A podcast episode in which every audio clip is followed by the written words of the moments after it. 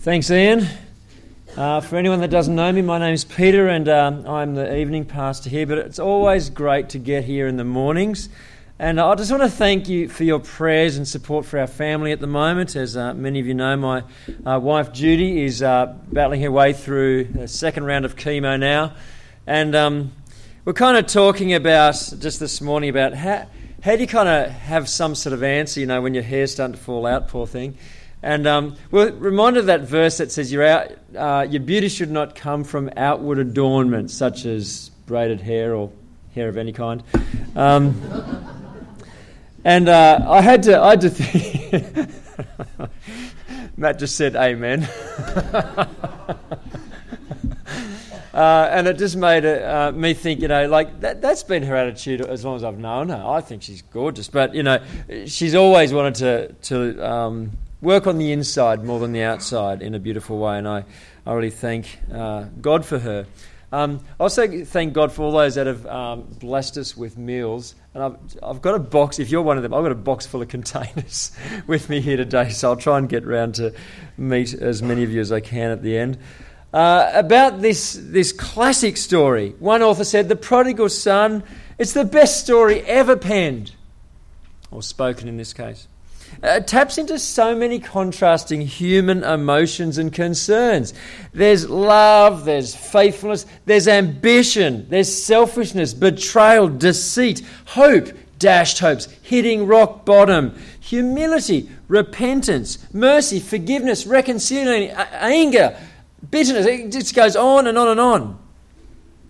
It's such a well known story. But I think it's not always a well understood story and perhaps even less well obeyed. So let's ask God for His help, not to just appreciate it, but to appropriate it in our lives. Let's pray.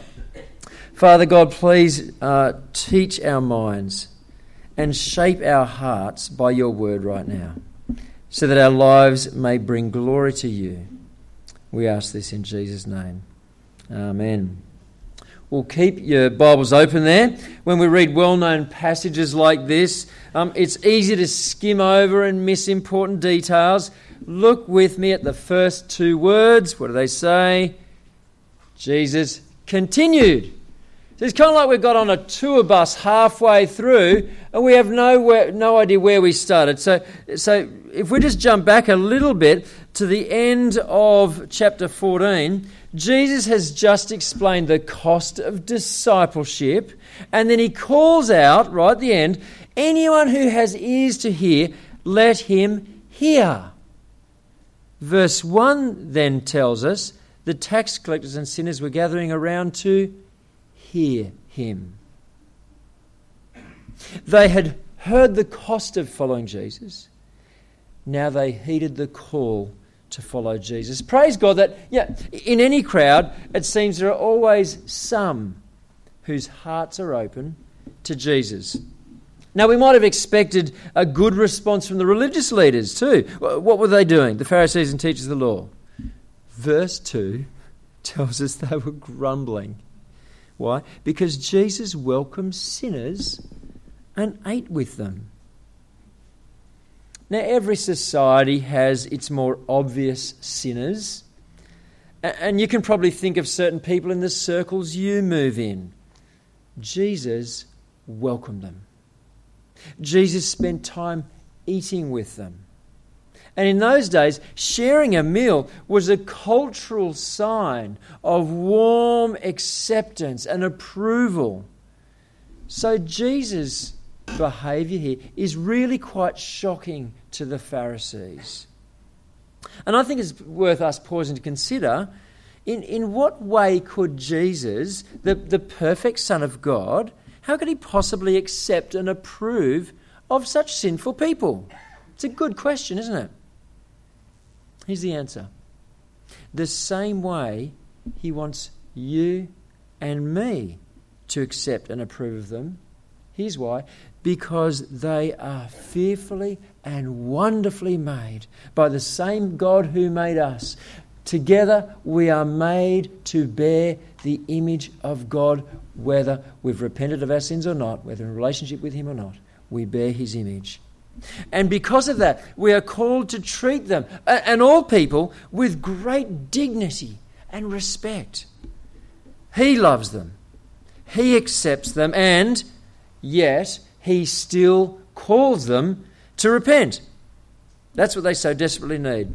And I think those two things, uh, people often lean one way or the other. Um, in fact, whole churches and denominations do, I, I think. Uh, so easy, it's easy to just accept and uh, reach out and love, oh, but we never want to talk about sin. Or, or sometimes on the other extreme, a bit like the Pharisees perhaps, uh, we're full of rules and regulations against sin. Uh, we're full of condemnation for anyone who bombs out. It's all you know, rules, but there's no love. Jesus had both sides of the equation great love for people, and at the same time, a clear call to repent, turn back to God. Um, I ask myself, it's a good question for all of us, especially as we're moving to this Jesus is mission. What am I like with my friends as I relate to them? Well, in these uh, three parables in chapter 15, Jesus is clearly ad- addressing the judgmental attitude of the Pharisees. But of course, there's tax collectors and sinners there gathered round him listening as well. And so he shows them, all of them, God's delight when a sinner repents. And you can see the shape of each of the parables. It kind of goes from lost, found, celebration. It's not just the pain of sin that leads us to repentance, it's also the love and kindness of God. Now, the first parable, nice little short one, is about a lost sheep that is found. And the punchline is back there in verse 7, if you've got your Bibles open. says, I tell you that in the same way there will be more rejoicing in heaven over one sinner who repents than over 99 righteous persons who don't, do not need to repent. The second parable is about a lost coin. And the punchline line is in verse 10. In the same way, I tell you, there is rejoicing in the presence of the angels of God over one sinner who repents a coin and a sheep. Uh, but, but what does repentance look like in a person? In this third parable, Jesus shows us in the life of the runaway, the prodigal son. Well, now that we've got some background, let's walk into this parable and see what we can learn. It's got the same basic shape lost, found, woohoo, celebration at the end, but Jesus adds a twist at the end the older brother bit. And that's directed fairly and squarely at the Pharisees. So let's have a look at the movement through this story. Jesus tells a story. There was a, a, man who had two sons. The younger one said to his father, Father, give me my share of the estate. So he divided his property between them. Now, this in fact did sometimes happen. It wasn't very common at all. Um, the son doesn't say why he so desperately wants it, but as soon as the father consents, we see his true colours, don't we? Verse 13, not long after that, he's out of there. Good. He's, he's shot through. He's got all his things together and he's set off for a distant country. And there squandered his wealth in wild living. Imagine the Pharisees listening to this bit. What a loser, that younger son. He's despicable. They're like those sinners over there. You walk out, kiddo, you're never coming back. The story continues in verse 14, where two disasters strike him simultaneously. He runs out of money, and there's a severe famine. And the only job he can get, young Jewish boy, is feeding pigs. Oh, the shame. Feeding pigs, these animals that are ceremonially unclean. Here he is in a situation where he's, he's going to be permanently unclean before God, feeding pigs, not only that, but he's despised by the people. Look at the end of verse 16. No one gave him anything. They're giving him food to feed to the pigs, but no one gave him anything. The people of that place valued the pigs more highly than him. And I reckon the Pharisees at this point are probably going, ah, You got what you deserve, buddy. You had it coming. What goes round comes round. Well, fortunately, all is not lost because God is sovereign and as we look back over our lives, so often we can see that He uses our circumstances to bring us closer to Him. And so in verse 17, we see a turning point. He came to his senses. Now, before we look at what he does, I want to ask a question. Do you think you have to hit rock bottom before turning to God? Like this guy. Many years ago, a young lady uh, from our church gave her testimony. In a nutshell, it was uh, she'd run away from home, like this uh, fella. Um, she'd got caught in the ba- wrong crowd, drugs, ended up, cut a long story short, she ended up working as a prostitute in Sydney.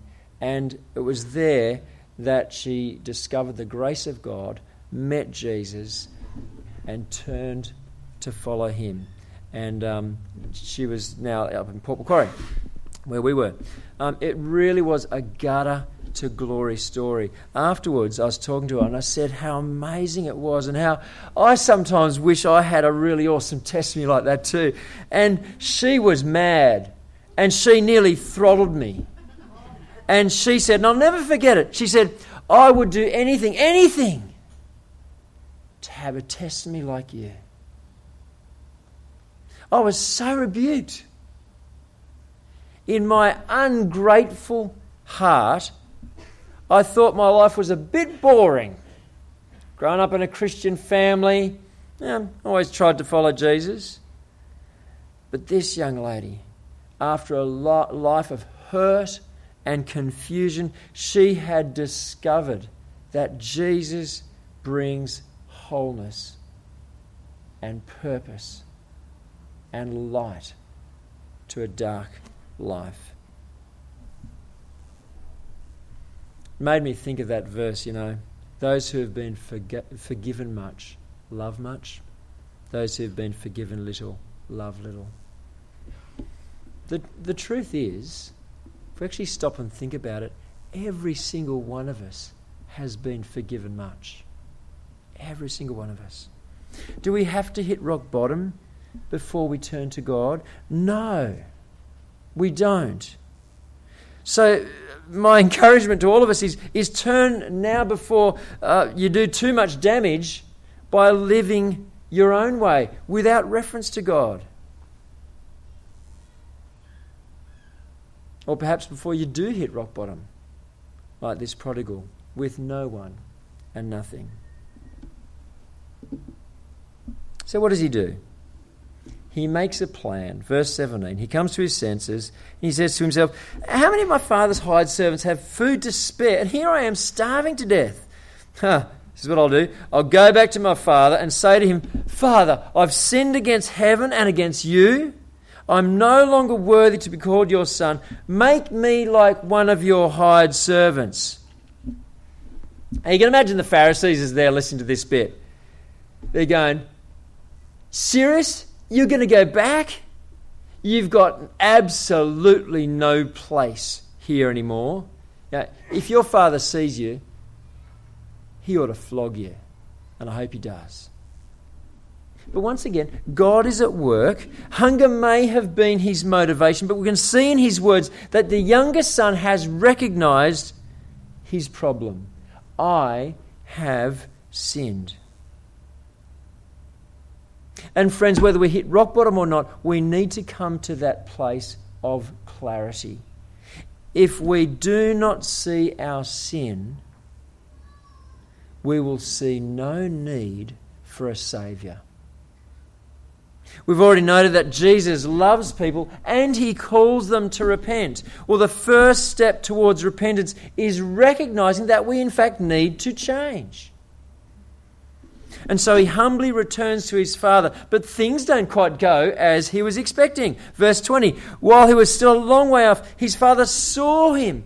we get this sense that the, the Father has been looking, longing, praying, waiting for this moment. And there he is, he sees him in the distance and runs completely against the culture of the day.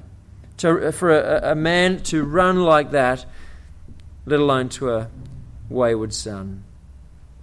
The father was filled with compassion threw his arms around him and, and kissed him. This is extravagant love. And the language the, in the original language is, is extravagant language at this point. It's not just a polite, you know, mm, mm, mm, however they do it. Um, this is like over the top, extravagant love. To the son who spent all of your superannuation. The son launches into his prepared speech in verse 21, but notice he doesn't even get through it all. He doesn't get to finish. Because the father interrupts in verse 22 Quick! Bring the best robe and put it on him. Put a ring on his finger, sandals on his feet. Bring the fattened calf and kill it. Let's have a feast and celebrate. How do you think the Pharisees are feeling when they hear that? This is a scandal. It's the scandal of grace, isn't it? He should have been killed, that disgraceful son. Where's the justice? Take him out and kill him. Yeah, you know what? Get rid of him. Crucify him. Well, that's kind of what they would have said a few centuries later. Friends, here in this story, Jesus is showing us what God, our Heavenly Father, is like. He loves us, He seeks us, He draws us to Himself. He joyfully, joyfully accepts every sinner who repents. And the reason He can forgive our sin is because it has already been paid for. Jesus' death on the cross. At this point, I want us to know something that's been notice something that's been going on in the heart of the younger son. You see, when he left his home, he tried to do it all on his terms. And the fruit of that choice played out. Sin is putting ourselves, our thinking, our plans in place of God's plans. Now, our plans may be obviously stupid, like this younger son. Or, more likely, our plans may be marvellous plans in our own eyes. Maybe even other people around us think that they're marvellous plans too. Either way, a future apart from our Heavenly Father is ultimately devastating. And notice that he tried to return on his terms as well. He had the speech all worked out, he admitted his sin, and he was going to even provide the solution. I'll hire myself as a slave. Now, according to Old Testament law, he should have been killed. But he thought that he would be able to pay for his wrongdoing. You know what? In time, that would have just led to pride anyway, wouldn't it? But instead he was warmly accepted on the Father's terms grace. God's riches at Christ's expense. He was welcomed not as a servant, but as a son. And his return is joyfully celebrated. Friends, we are only ever accepted by God on His terms. But can I say this? His terms are so much better than any terms we could come up with ourselves. Now, the meaning of the parable up to this point is the same, really, as the first two parables. God, our Heavenly Father, joyfully welcomes every sinner who repents. And we could apply this to ourselves in a couple of ways. We could see it as a call to repent to stop running from God, stop doing life according to my plans, turn around and go towards God, head back to God. Receive the mercy that He so graciously offers. Uh, secondly, we could see it as a reminder for us to love sinful people as God loves them and to encourage them, call them, urge them to repent and turn back to God. But we've still got the Pharisees standing at the side of the crowd there, haven't we? Deeply offended at this point. So Jesus just turns up the heat a little more. He knows that they're not just struggling to forgive uh, and love sinners, they're in danger of missing out on God's forgiveness themselves. And that would be eternally fatal. In fact, on another occasion, Jesus warned the Pharisees that, that he said, The prostitutes and tax collectors are entering the kingdom of heaven ahead of you. So Jesus adds a little twist to the story just for them. Verse 25. Meanwhile, the oldest son was in the field. There he is, working hard for the father. When he came near the house, he heard the music and called one of the servants, asked him what was going on, and he gets the story. Note what goes on immediately in the older brother's heart. Verse 28 the older brother became angry and refused to go in. It's a striking resemblance to the Pharisees, isn't it?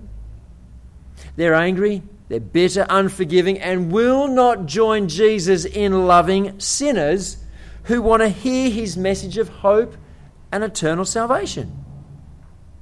Note what goes on in the father's heart. Same verse. So his father went out and pleaded with him.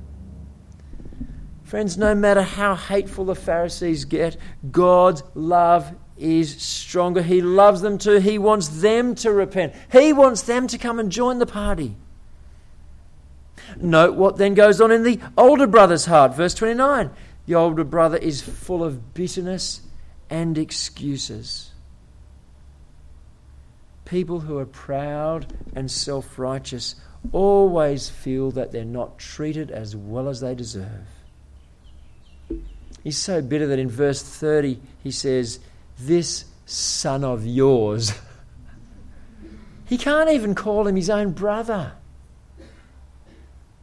Note what goes on in the father's heart as he tenderly calls him to turn and repent. Verse 31 He calls the older son, My son. He affirms who he is, he affirms his status. He reminds the older son of his inheritance. All that I have is yours.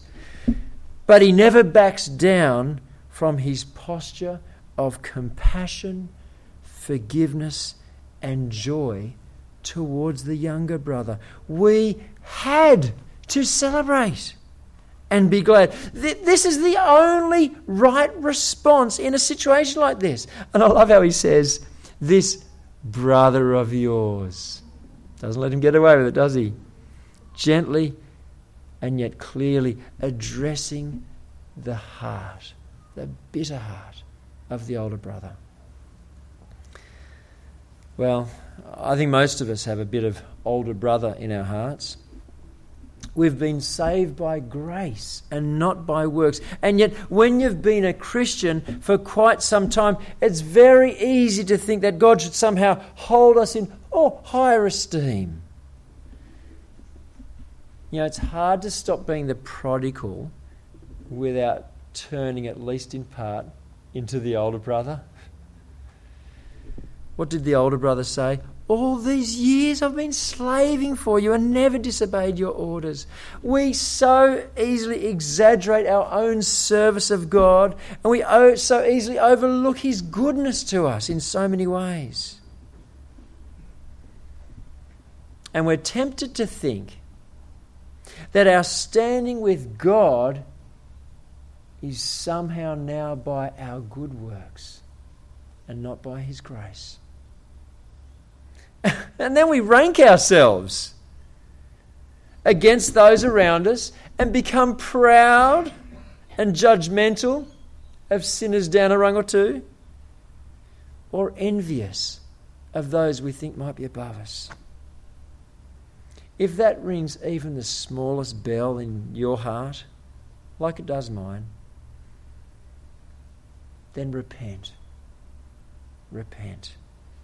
Turn back to God and let His grace set your heart free. Learn to love again as God loves.